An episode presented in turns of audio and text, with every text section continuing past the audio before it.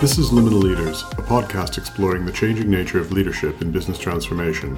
And we are your hosts, Martin Dowson and Brian Hoadley. For new listeners, each episode follows one of two formats. It's either a drop in session where Brian and I discuss various themes in our book, reflecting on how the topics have manifested in our own practice and where we might take our writing next. Or Martin and I have a discussion with a guest expert or contributor who we want to interview as part of our research. Either way, these are pretty much the raw recordings of our conversations with minimal editing, allowing you to listen in on our working and thinking process. Think what is the distinction is the mindset around systems thinking. So, kind of, I talk about sort of the underlying, yeah, sort of like driving concepts, which are interconnectedness, causality, and wholeness. And trying to continually use that lens to kind of think more expansively about whatever it is you're doing. And so if you're using that lens, you know, a stakeholder mapping might look kind of different. Today, Brian and I are in discussion with Sheryl Cababa. She is the author of a book called Closing the Loop, which is a fantastic primer on systems thinking for designers. It goes through the basic principles of systems thinking, some of the tool sets that are used, the mindsets that are used, and applies them to the context of the work of designers.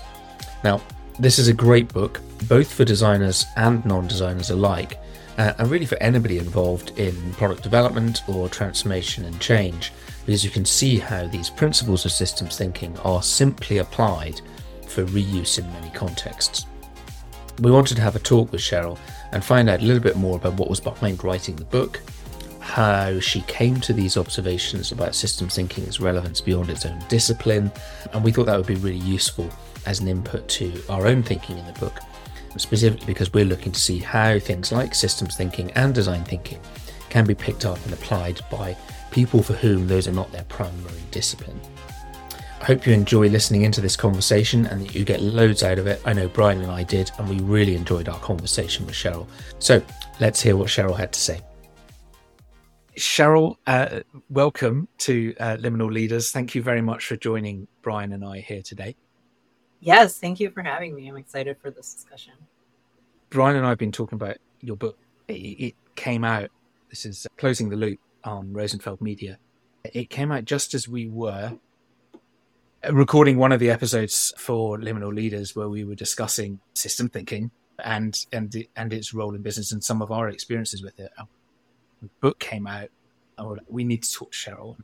we absolutely talk to Sheryl and see and hear a little bit from some of your experience. But before we get into that conversation, which I'm really excited about, uh, could you please just let anybody that's listening in get a little sense of you, just like brief background where you've come from, where you're working at the moment, that kind of thing. Who is Sheryl, the design leader? Yes, for sure. So currently, I'm the chief strategy officer for a small consultancy in Seattle called Substantial, and we do design research and strategy all the way through product design and software development. So full service. And I'm doing a lot of work currently in education, which hasn't always been like a domain that I've specialized in, but I think that's kind of informed my view on systems thinking. And I'm also, uh, I lecture at the University of Washington in their Human Centered Design and Engineering program. And so, yeah, I teach a course there. So, yeah, kind of an educator, uh, like, or not across, I wouldn't say across the board, but in, in sort of different forms. And uh, yeah, my background is in design research and strategy. I've spent a lot of time at various consultancies such as Frog, Adaptive Path, and uh, another firm called Artifact here in Seattle. And before that, I was I started my career as a product designer. So I worked at Microsoft, Philips Design, and uh, Getty Images. And so I think a lot of my perspective is actually informed by basically what I've experienced in the earlier part of my career as a product designer, as well as kind of moving into more of this design research and strategy space where I've been able to sort of interrogate some of the design practices that we engage in, as well as kind of continually be forced to reinvent my practice through that mm. sort of design strategy lens. So yeah. I think that's kind of like a quick summary of my background. Cool, thank you.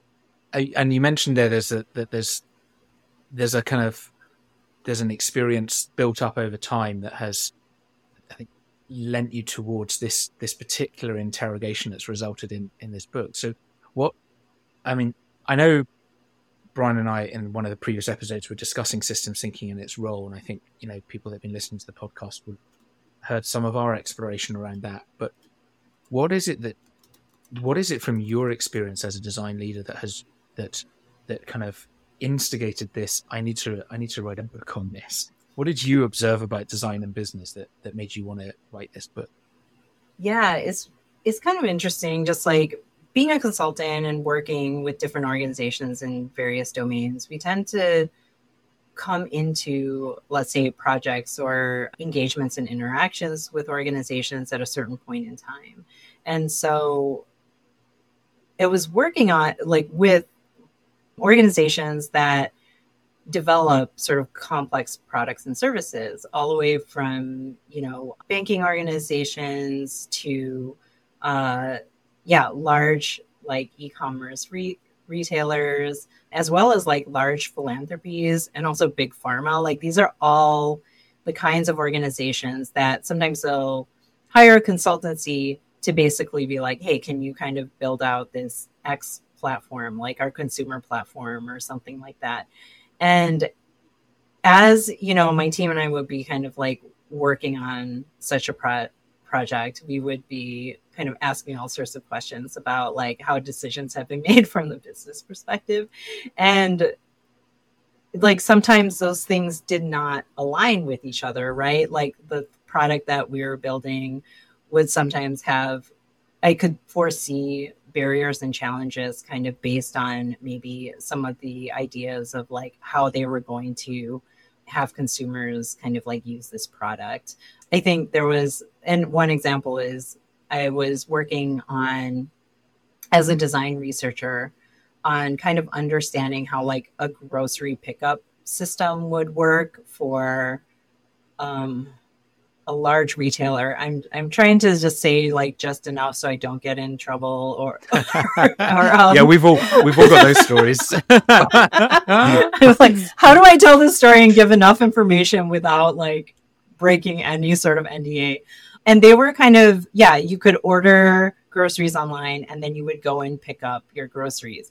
And so we were hired like I was working with an industrial designer to design the shelving system and my research was oriented towards like how people would respond to this shelving system but i was like kind of discovering all these different things like related to that like as we started asking questions which is like where are these pickup systems going to be oh they're going to be uh, i don't know like at gas stations and convenience stores and it was like does the how like what are how are the gas stations involved?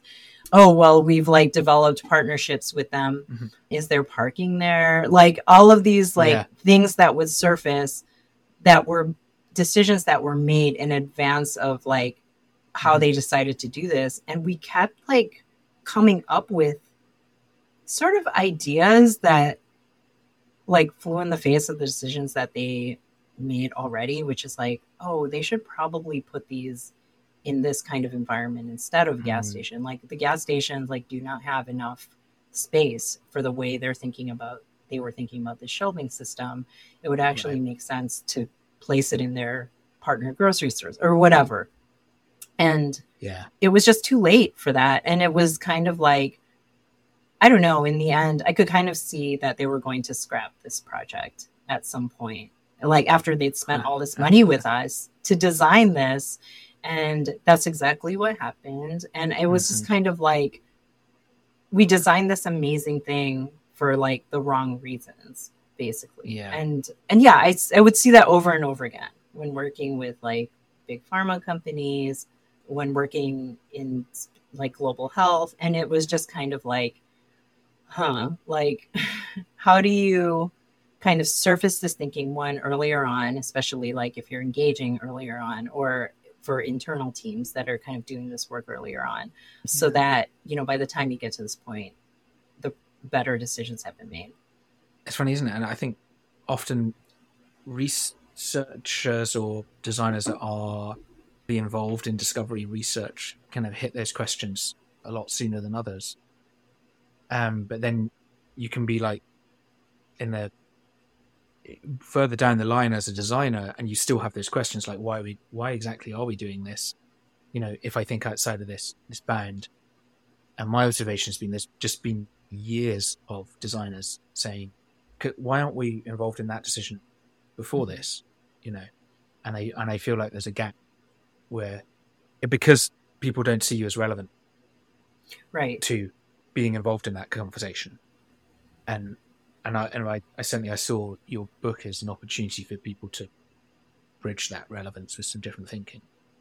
There, there yeah. seems to be a, a, kind of perennial upstream issue with designers. Mm-hmm. We're never far enough upstream.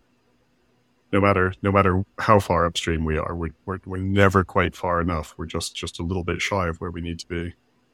Yeah, yeah. I think that is that's re- it does feel it feels really typical. So I feel like part of it is I've been lucky to have kind of continually moved upstream in my career. so I'm no longer a product designer, which I think, you know, oftentimes you are handed down decisions that have been made by other people and you're like, there's no, you can't like really do much interrogation at that point. And so kind of moving up to like research and then moving up to strategy, I think has kind of helped me be in the spaces where, and then also working in spaces where like organizational change design is also happening. I think those are the places where you can actually have somewhat of an impact on like yeah being involved upstream and i think what that involves and i think i i might describe it this way in the book is i kind of think of myself now as a designer who facilitates other people's like ex- expertise and uses that to like gain alignment and understanding and to help others like engage in creative thinking versus being a designer who's like producing something like an artifact of some sort. And so i i think that sort of mindset shift for me had kind of led me to think about yeah to basically start engaging in systems thinking like in a meaningful way like through the course of my work yeah you you talked about uh, in the book the you know designers engaging with system thinking need to think of themselves in, as, as facilitators in, in that world. And it's, it's almost like we, you know, we come from a world where we try and get to an artifact yeah. and, and, and most organizations, depending on how, where we are, how far down the, the kind of product delivery model we are, you know, we, we might just be focusing on our artifacts. But it's, it's interesting to think that, you know, because I've talked about this in the past too, this sense of design being more homogenous across the organization. So this this sense of you know designers not just being relegated to you know a delivery process or a product delivery process, but also using their their tools and method and skills across the organization to help mm-hmm. other teams. And and in in that sense, be facilitators. Don't don't be focused on on trying to drive outcomes, their outcomes, but but be there to kind of intermediate and facilitate and connect yeah, absolutely. I think it's kind of interesting that uh, who who said this recently? I think I saw a post on LinkedIn that Jesse James Garrett had written where he said, you know, like at a certain level in a design organization, you're no longer like designing things, like you're designing designers. Like you're designing like where designers sit in an organization, what that organization looks like. And that I don't I think there's like quite a few designers who don't really put themselves in that category. They're often like Peter principled into that category. But I think like you can still work at that level in the ideas space. You don't have to just like completely be like, oh, I'm now I'm just like a manager managing people. you can also use design thinking to essentially, yeah, basically kind of shape what you're doing from an organizational perspective. Yeah, I mean, it, yeah, it was interesting how you talked about, you know, systems thinking and, you know, and design thinking kind of being coupled, right? You know, and, and getting the best out of out of both. And it kind of expands and it, it, it gives you a, a much broader playing field inside an organization. So I, I found that really fascinating. Yeah, absolutely. So I think, uh, yeah, something interesting to me is like there is a friction. Like it does feel like there's a friction when you look at sort of uh, formalized systems thinking tools and methods. You look at things like causal loop diagramming, kind of thinking about things as forces. And it does kind of like puts you in this level where things feel really abstract. And so I think there's a lot of designers who feel uncomfortable about that, especially when they they've been I don't know. They sort of view their philosophy as kind of like taking a really humanistic lens, kind of being grounded in empathy. And these things feel like they're at odds with each other. But I think one of the reasons that I wanted to read the book is like, I think you can have both lenses. Like, I think you can actually take this approach to understanding that systems thinking one it doesn't necessarily need to be entirely about abstraction like it doesn't need to be entirely about like these forces that are kind of not based in like human behavior. And you can kind of ground that thinking by using kind of like how individuals behave to to basically align with like how you might normally think as a designer or how you might normally approach design thinking. It's just mm. using it to kind of think about things maybe at scale or thinking about things more broadly from an altitude a few layers up than you normally would be thinking about things. Like a good example is just like I I think I talk quite a bit about how we're still kind of designing things for the benefit of individual use like in the moment. So if you think about how many designers make decisions about experiences. Like think about usability testing, right? Like you have somebody sitting there in the moment, like walking through what they're going to do. And that lacks so much context around like what's what surrounds them, what kind of like drives all of that decision making. And I think like part of it is we just need to kind of design more broadly than that and these tools are kind of like meant to serve many different types of people they're meant to kind of account for people who are not involved in these processes.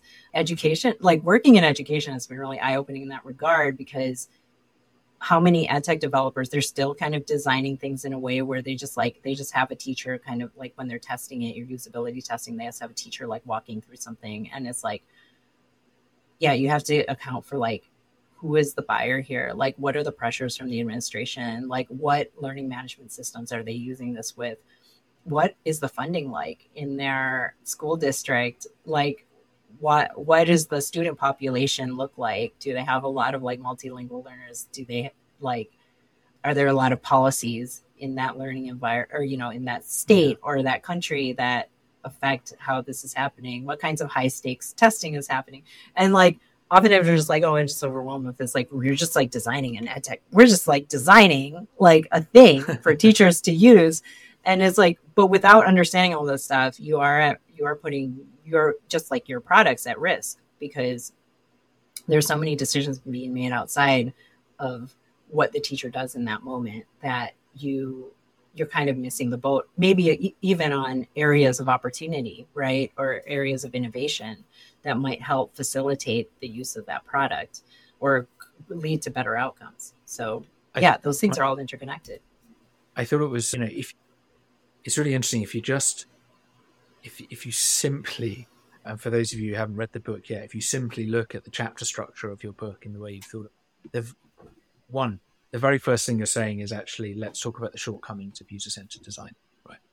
And I think that there's not enough acknowledgement of the designer-centered um, approach.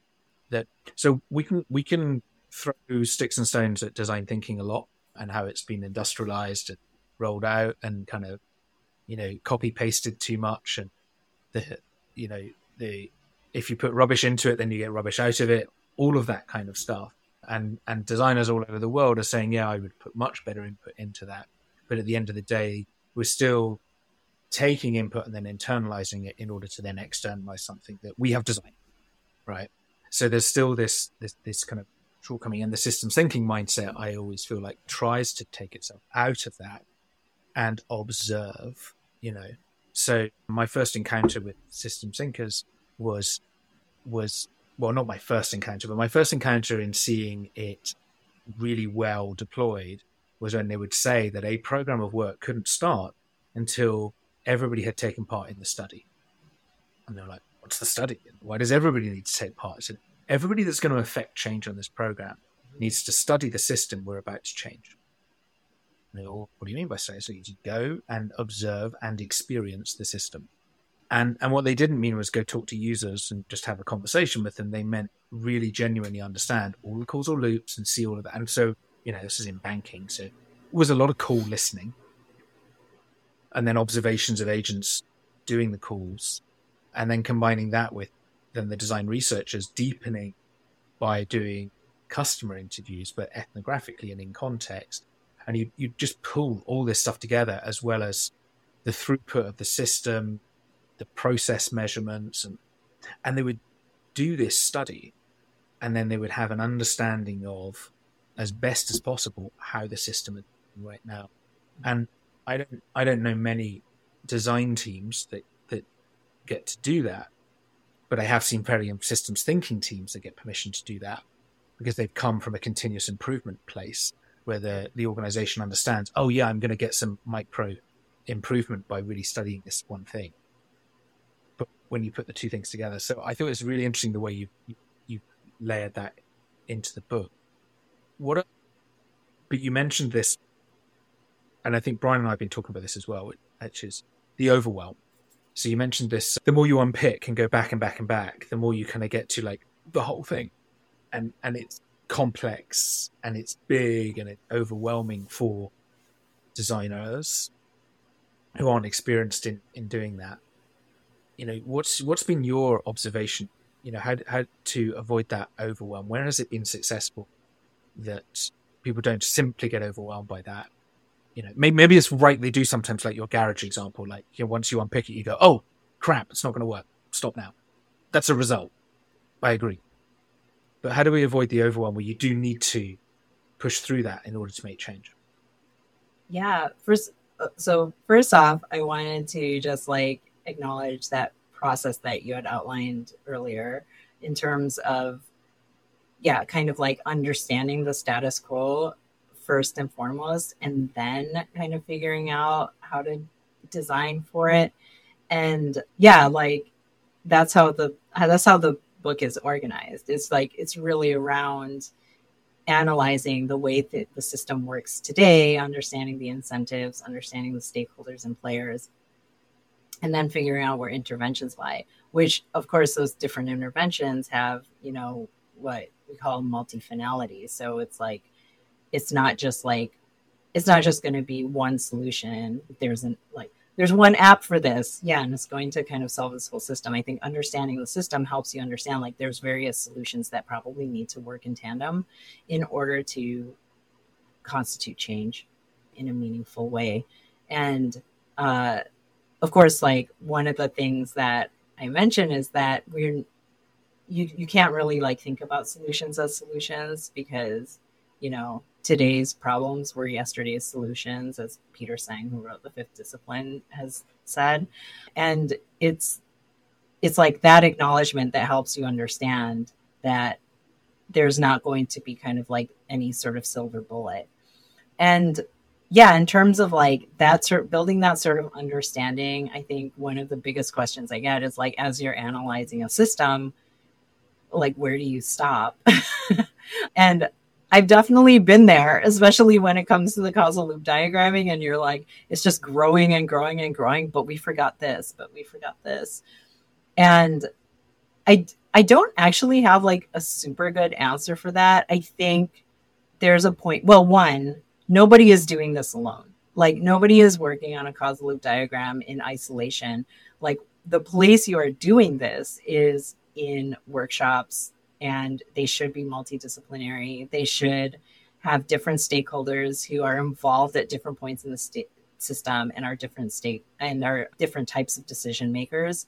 And I think if you do it that way, you'll find some sort of like more like natural stopping points because having the right people involved who will then have the decision making power to make change in the system there you know there's this concept of bounded rationality like their their information is basically limited to the areas that they understand but you can all collectively expand your knowledge by having the right people in the room.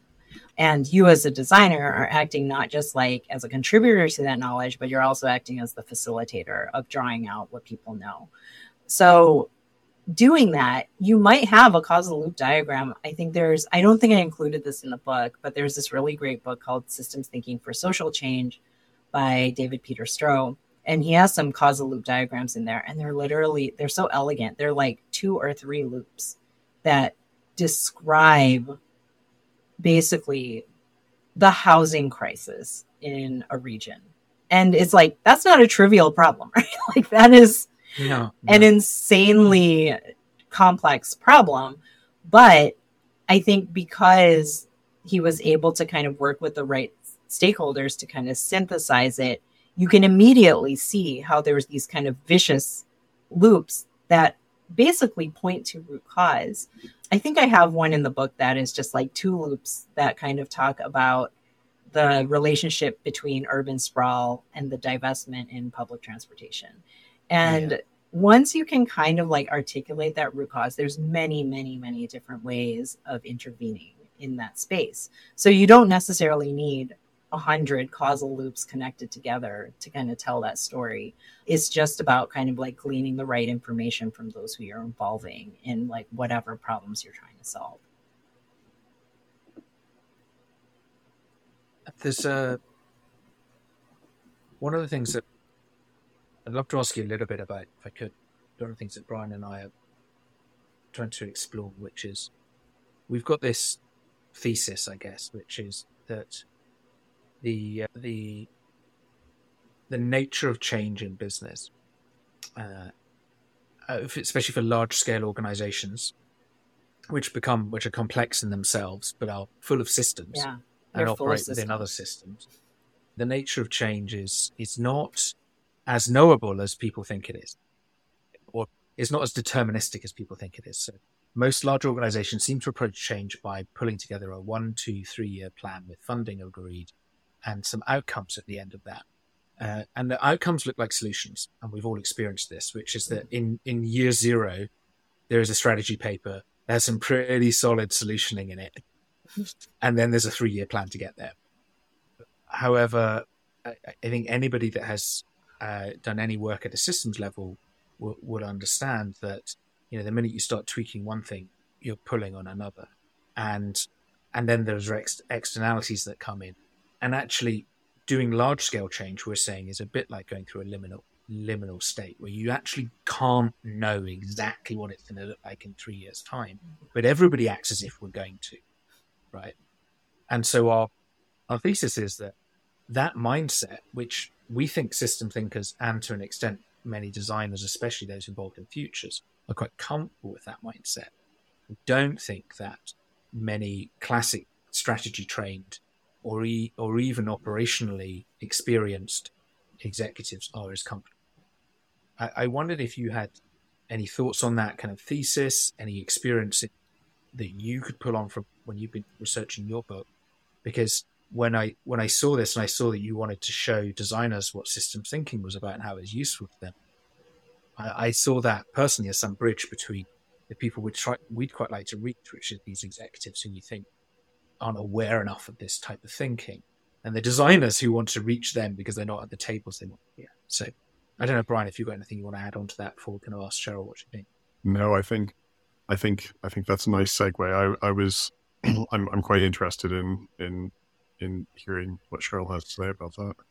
And yeah, I don't expect you like have answers, Sheryl. you know, it's like, oh, here you just didn't, you know, boom, there we go. Oh, but we're, I, we're mean, hoping, we're hoping you do. We're hoping, but just really interested to know what you what you think about that articulation. Like, what's your response to that? Yeah, well, I totally agree with that. And just like in terms of, you know, kind of people feeling comfortable with certain levels of ambiguity or an understanding that you can't like that this doesn't work in sort of a linear way i think it really aligns with uh there's that karl popper had that philosophy about clouds and clocks where he talks about you know there are cloud problems and there are clock problems and when you are trying to design a clock you kind of know what it needs to do. It needs to kind of tell time. So you are just going to engineer it to, in order to be able to do what it needs to do. And then there's cloud problems, which are kind of messy and nebulous and yeah, very like cloud like, right? Like there's not like a clear solution. They are, you know, somewhat circular. And I think some of the issue, and I think this this stems from just me working like primarily in the technology industry, right? Is like we have like an engineering mindset to a lot of cloud problems. So like we're kind of thinking about just like directionally like, oh, we can solve this by just like building this thing.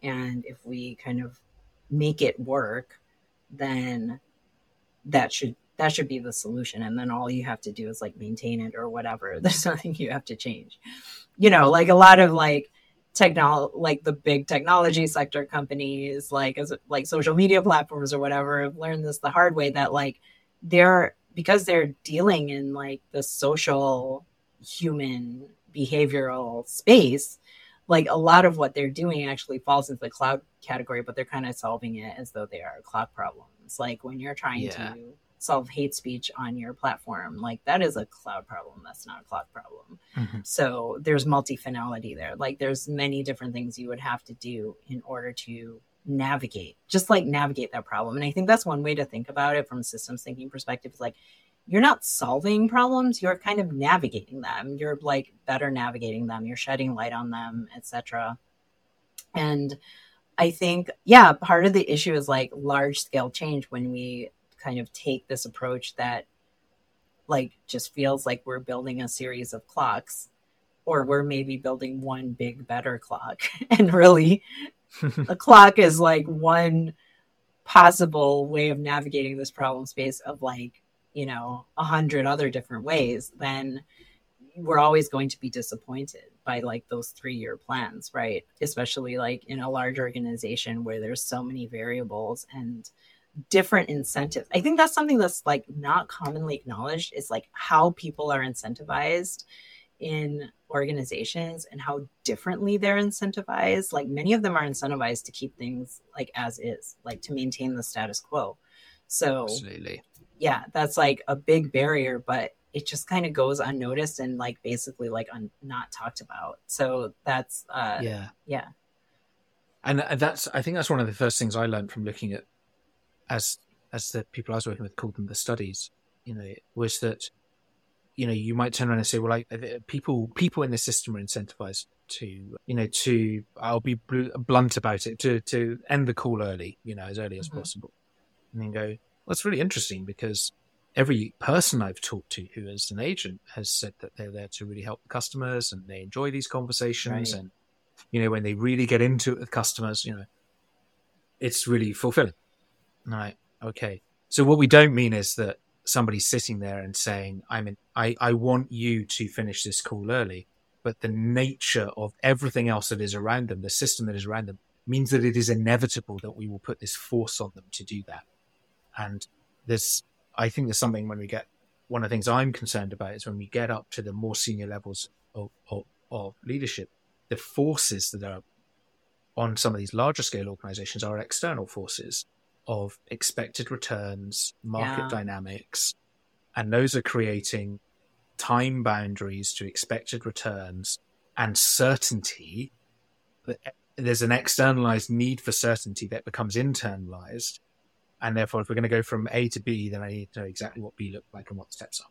Because otherwise, I can't ladder that up to go external and say, I, I, we're going to spend three billion pounds over the next three years, and this is exactly how and why. Right? Yeah which is different from like saying you three billion will make this organization better, more responsive, more relevant. You know, which is what you want us to be. You know, which is that's a totally different. That's cloudish.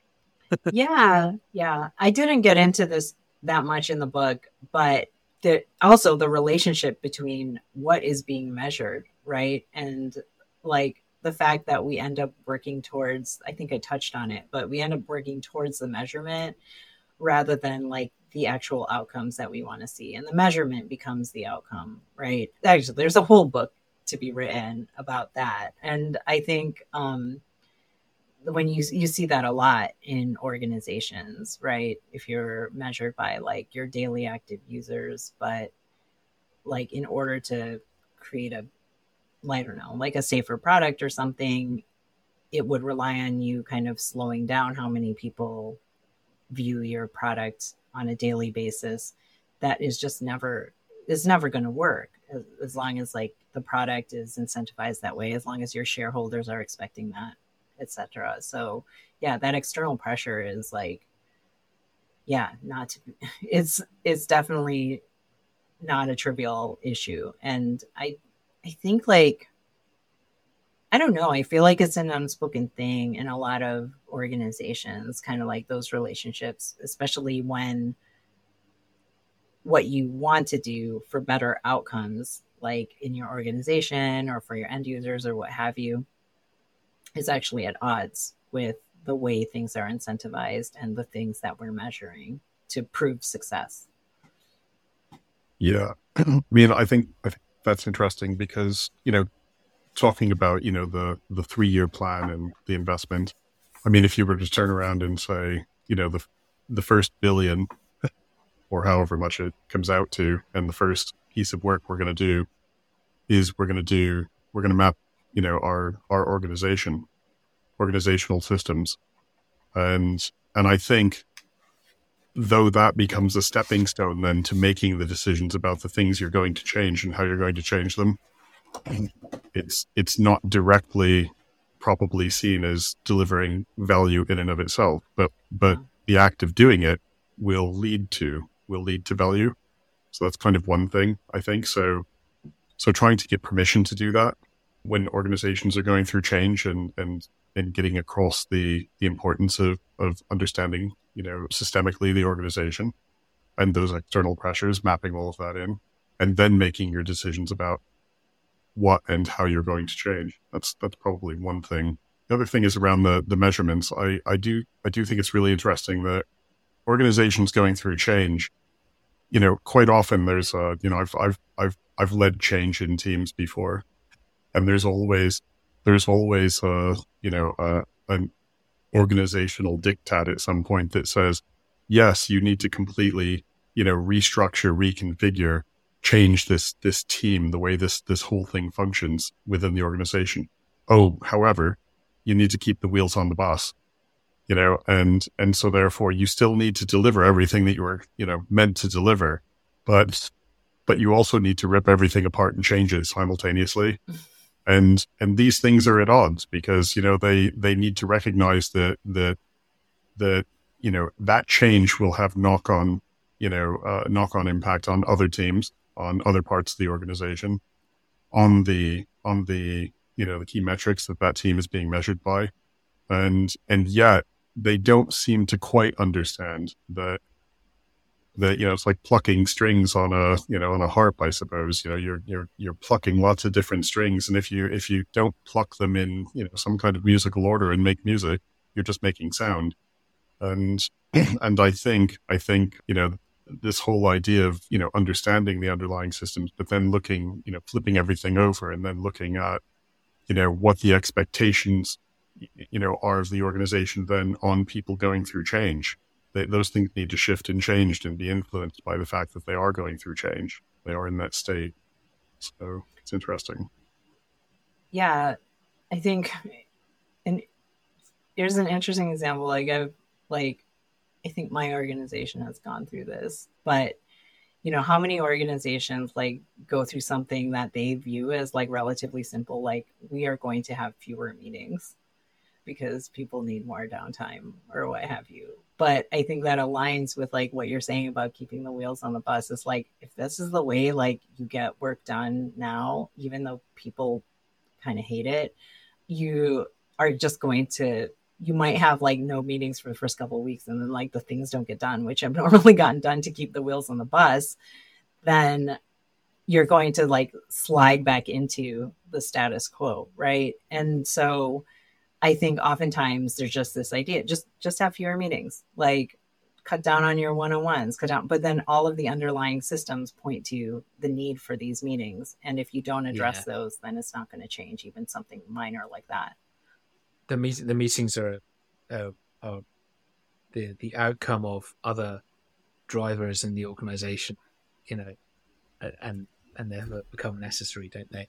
I think this the it's really easy to kind of when you start to get into, especially when you're thinking in in systems and be, because that is you know a series of encapsulated things, so they overlap.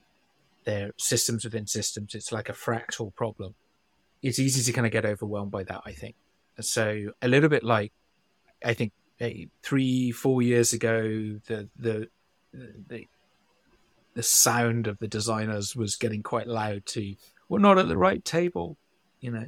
And Brian's written a great article on the tables that we, we should be at, and I think Brian probably right fair to say that you know what Sheryl's offering designers is a bunch of tools tools that mean that they can go and work at any table and be effective, right?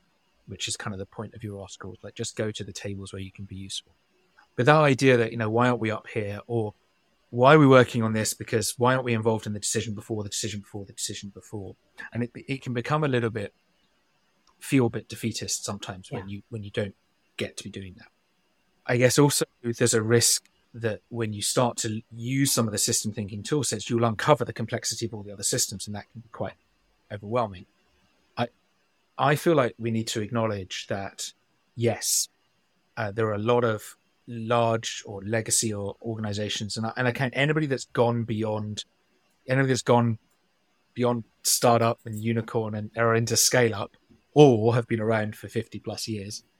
They, yes, they have their ways of doing things. They have these things embedded. Would you? What do you think about if I say I think the world is beginning to acknowledge a lot more that systems are, are are fundamental to the way the world works. As it's more, it's always been known, and anybody that's been working systems thinking for the last thirty years will say, You know, Peter Senge and and and all these fantastic books have been written many many years ago. But I feel like people are actually acknowledging because a lot of global events, people are getting to understand the world is quite systemic. So it feels to me like a really timely time to arm designers with it, even if even if they're not going to solve all problems in their organization just by reading your book. And I don't mean that in any critical way, but I think they need the skills in your book to deal with what's coming next, which is I think that organizations are going to have to start thinking systems a lot more in and, order and, to survive. And on that, I, th- I also think, I also think, I mean, you know, Don Norman's you know, humanity centered design now, changing changing the tune from from human centered design to humanity centered design, takes it up uh, an altitude or uh, several altitudes in the sense of starting to think, you know, much more in a much more connected way.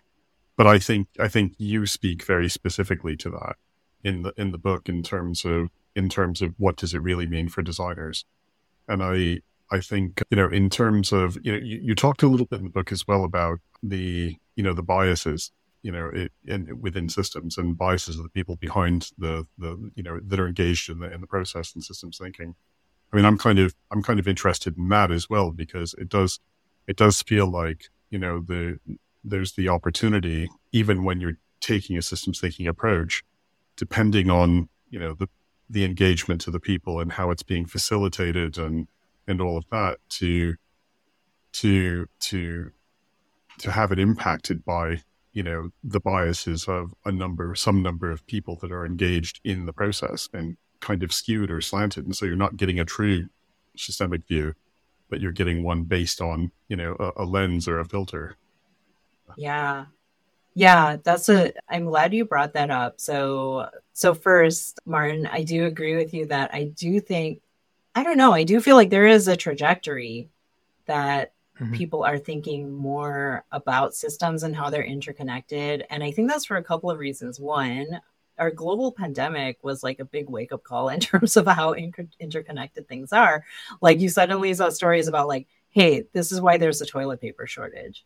And yeah. I think you know, and then kind of thinking about like the intersections of like policy and human behavior when it came to vaccinations or mask uh, compliance and things like that. Like people are really like I think it's surfacing for them if it hadn't surfaced before, along with systemic racism, right? Like I have not I had not really heard the term systemic racism used very widely in the mainstream, but then like after 2020, like I think people were really acknowledging like racism does not just mean individual bigotry. There are kind of like systemic things that are happening and that have happened historically that have informed, you know, how things work today. And so, yeah, there is this kind of like awakening to this idea of, yeah, there are th- there are systems, there are people in power, there are ways that things are incentivized that might not match up to how we want things to happen. I think also like, you know, climate emergency, obviously, because I think for a long time, I feel like we were being given this, I just like this sort of philosophy or idea, like you can make like individual change, like when it comes to the climate emergency. And I think we're kind of like widely acknowledging now it's like, no, like there are so many things that need to change from like the corporate level to the policy level to the governmental level and you as an individual you know basically trying to cut down your carbon output which by the way was like a term developed by bp is like you know uh, basically like a, a drop in the bucket. And i think these are kind of like a mind it's like it's sort of like it feels in some ways like a mind a societal mindset shift right? And I think that kind of connects in a way, Brian, your question, where I kind of talk about a designer, like knowing like designers are my audience for this book, your positionality, like in terms of what you bring to the table, what kinds of biases you bring to the table, what kind of background you bring to the table. You're like you are going to inform what you're doing. Whereas like there's been this sort of like, I don't know, kind of like classical view of design thinking where like you're an outside observer, you're not part of the system. You're just there to kind of like neutrally and objectively kind of design things for people. But it's kind of like, yeah, we've seen all sorts of problems with that. like when people yeah. from like very privileged backgrounds come in and try to mm-hmm. like design things for folks from more like under resourced or like marginalized communities, it just like does not go that well. Oh. And I think yeah, knowing that that's where you sit. And also, again, going back to bounded rationality, the limits of your own knowledge, like you need to be involving like a wider set of stakeholders in general. And I think this is a this is a sort of concept that tends to be forgotten, I think, when people talk about the formalities of systems thinking is like Peter Checkland, who is like one of the like early systems thinkers from like the 1960s and 70s. He talked a lot about like engaging other like stakeholders and making sure you are he he didn't use the term equity but he was thinking about equity he's like how do you shift power like by engaging different types of people within mm-hmm. the systems analysis process and i think it's like that kind of gets lost in the sauce because he you know like he was like working in the space of like organizational science or something like that but I mean, knowing that there are inequities in an organization, there's also inequities in a society, and these can, like, these things are connected. It feels like, and this takes me straight back to your first your first chapter. It feels to me like there's a bit of a when you get this perspective, and I think it is if you if you haven't worked with systems thinkers, and if you haven't worked in that kind of style with that mindset, it is a shift. It's a mindset shift your first chapter talks about the the inherent harms of user centered design, and and we've touched on it already. Uh, but when you take a systems thinking view, you inevitably see the cogs in the machine, if you like, mm-hmm. the influence. It, it it surfaces power, it surfaces influence, it surfaces control, and you know the fine you can you can see that as potentially when you're inside a inside an organization looking at one team versus another team, you can kind of go okay, but now zoom out a bit and they look at the department, zoom out a bit, look at the organization, and you see why things just are embedded to happen the way they do, and uh, it it does it does remind me of the of the of the one of the lessons that I think a lot of people have had to learn, which is that the first thing you have to do is acknowledge and understand and acknowledge, right, that and see it for what it is, and then the then there's the work, right, which is the the work to constantly acknowledge and understand that and shift and change and nudge towards a, a better, different, different view. And it is not easy to do that. And it is because everything's interconnected it's actually quite it, it painful for a lot of people involved. And i think that's one of the things it's really important to arm yourself with these skills that you're talking about uh, for a lot of designers i think they might look at this and go yeah sure okay so end-to-end journey mapping okay so stakeholder mapping you know yeah we do that but but not with the mindset that you're talking about which is you know I think we do that in a really bounded way, right? In design, we kind of hive off. I think you quoted Jesse as saying, you know, designers' uh, job is to uncover a better problem to be a better problem to be solved. But very often we're bounded by the problem that we're told told to solve. Yeah. You know, so th- this actually really it's it's a very challenging thing to take on, but a really essential skill set. Yeah, yeah, I think it's I don't know. It's kind of interesting, just like expanding, it's just expanding your stakeholders is one way to adopt the mindset, right? Like, I think we're oftentimes like designing in the silo within our organization. Let's say like you're working on a product, and I think this comes from me working in education, but there's many other spaces like this, like healthcare, government, etc. But like, you're just kind of like making decisions within your organization, and when you involve people from outside of the organization, you're like, I'm just kind of going to involve potential end users or customers or what have you. And I don't think we think to reach out to like others in the system who might not be involved in the direct decision making of this particular product. Like I I talk a lot about policymakers, for example, because they are going to have an impact on every on anything you do, especially like in the technology space, or not especially in the technology space, but they are involved there. So you need to engage with policymakers, like whether it's like within your workshops or interviewing them or what have you. I often reach out to academic researchers. Show me an academic researcher in a space who doesn't want to talk about their research with you. Like I have yet to find one. So I think if they're an expert in their space, they will be like happy to talk to you about their research, especially if they know if it's going to inform decision making that happens in basically the spaces with in which they haven't had influence. Like when they do research, they come out with insights and they're just like, okay, these are the findings. But oftentimes they make recommendations about changes in society or what have you. And they don't, there isn't that connection between like when private industry starts thinking about those things, right?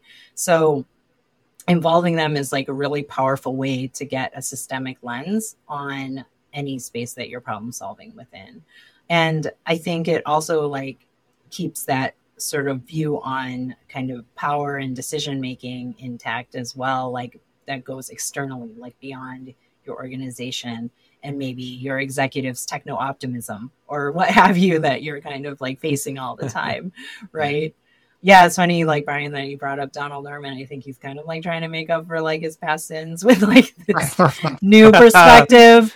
That's the but there's yeah, and there's still there's a I've seen a lot of criticism about like him not acknowledging things like the designer's yes. positionality still. So he's trying mm-hmm. to like rewrite the book, but he's still kind of doing it in an unsatisfying way into many in many regards. yeah, but it goes back to that you've got to acknowledge you've got to acknowledge how the system has been working and is working right now, and you have to acknowledge everything's part in that.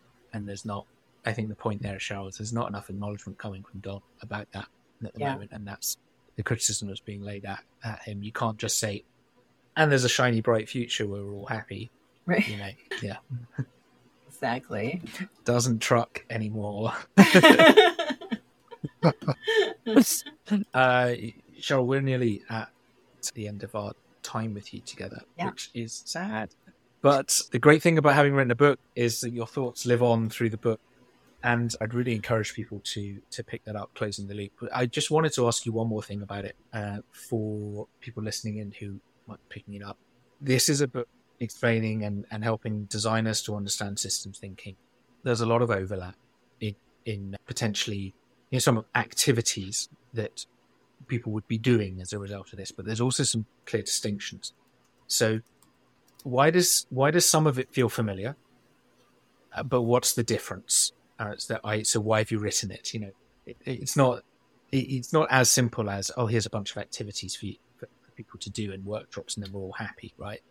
But there are some things in the book that that will feel familiar to designers, and they may kind of oh well we do this. What's the what would you say is the turn point, the difference for you? Say no, the the point I want you to try and understand that is the difference here. What would you say that is?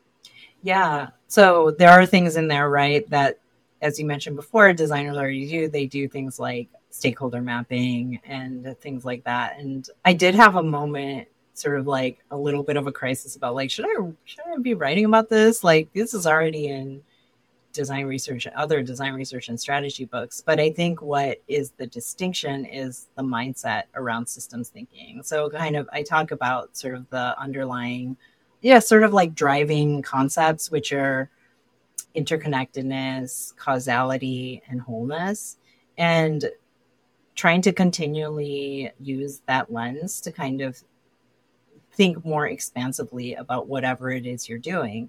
And so, if you're using that lens, you know, a stakeholder mapping might look kind of different. Like, I've been asked, like, whether stakeholder mapping is just like, oh, well, I'm just like mapping kind of like organizational stakeholders. And I'm like, no, you're like really going beyond that. When we talk about a system, we're talking about that sort of like underlying structure that kind of affects like all of the potential like decision making in this space. So who is involved there?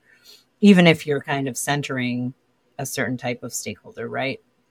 And then other exercises like like using the iceberg model or fishbone diagrams, like these are things that can be used in a fairly limited way. But if you're taking the lens of like trying to expand beyond how you normally think about this, like in terms of the stakeholders, in terms of incentives, in terms of power dynamics, in terms of forces, then you end up with a potentially very different picture.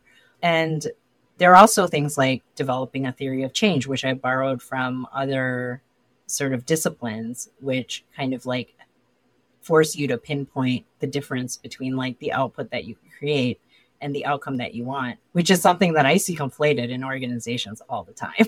is like, what are the, the thing you're doing versus the thing you want to happen that's happens beyond your control.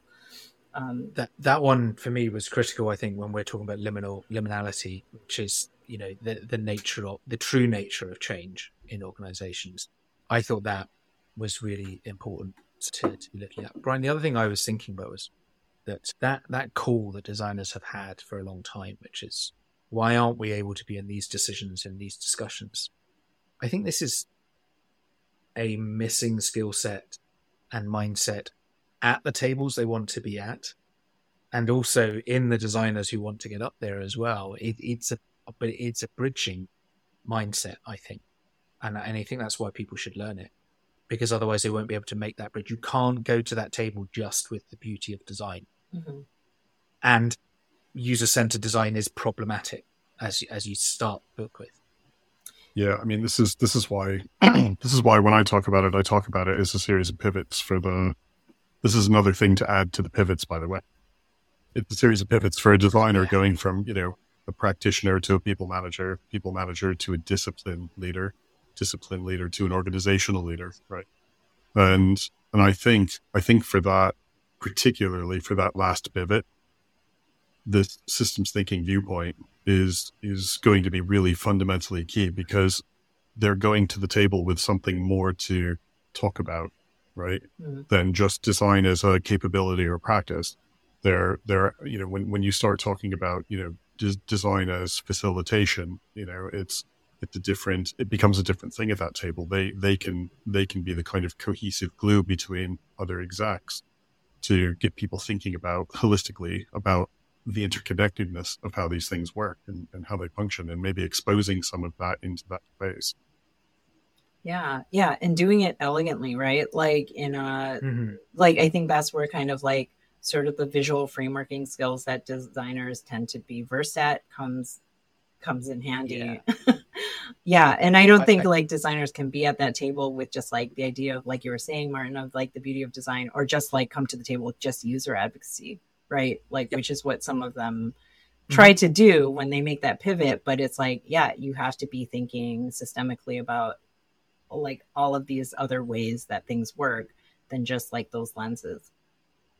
Yeah, and I, you you you mentioned the visual skills, the user advocacy. Those are depths I think they can bring with them. Yeah. yeah. So I think design there are depths to design that will make a difference when they're there. But I think what you've done is you've articulated it for designers that helps them understand the bridge that get them to a higher order conversation. I think there is work on the other side to be done as well, though, with executives and leaders to understand the liminality of change and and, and of you know of transformation, which is where it's pouring as well. Sheryl, thank you very much for spending some time with us and discussing this, and thank you very much for writing the book. I, you know, as soon as I started to read it, I was like, design needs this. so, you know, and there- there's plenty of really interesting books out there that I love reading, but this is one of those ones where I thought the uh, design needs this you know, which is as opposed to I'm just personally interested in it. I'm uh, so thank you for writing it. Thanks for joining us. Yeah, thank you so much. Like, I really enjoyed this conversation. And yeah, your questions are so thoughtful. I really appreciate it. Oh, that's good. We we, we really appreciate the time. It's uh, as Martin said, the the book is just really. I think I think when you're able to bring disciplines together in in the way that you've done in the book, it it it really you know you're creating something that that you know is is much bigger than than kind of the sum of those two parts. And it we we've talked about how you know pathing of designers and you know what are some of the routes they could take to to have those more engaging, more strategic level conversations. And I think this, I think what you've done is you've you've created one of those avenues. You've you've really exposed it in terms of a path that you know a designer could conceivably take and skills they could learn to make themselves more relevant in the organizations they work in. So I, I, I actually really I really appreciate that thinking and uh, and I really enjoyed it as well.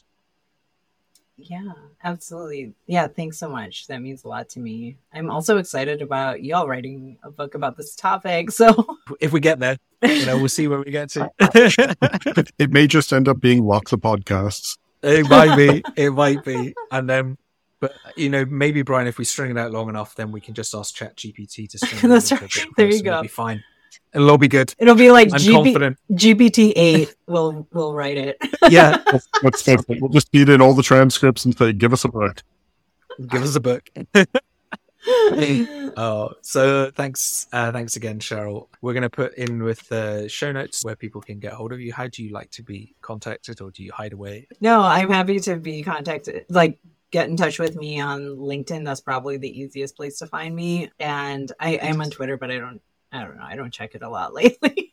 Great. Okay, so we'll put uh, all of your contact details in the Yeah. uh, in the show notes, as well as a link to the book. As well. Yes. So Did I give- Did I give you all a discount code? We'll put that up there with that. I'm sure Awesome. people will be very glad Yes. to get that. Lou Um, Rosenfeld so will kill me if that's not included.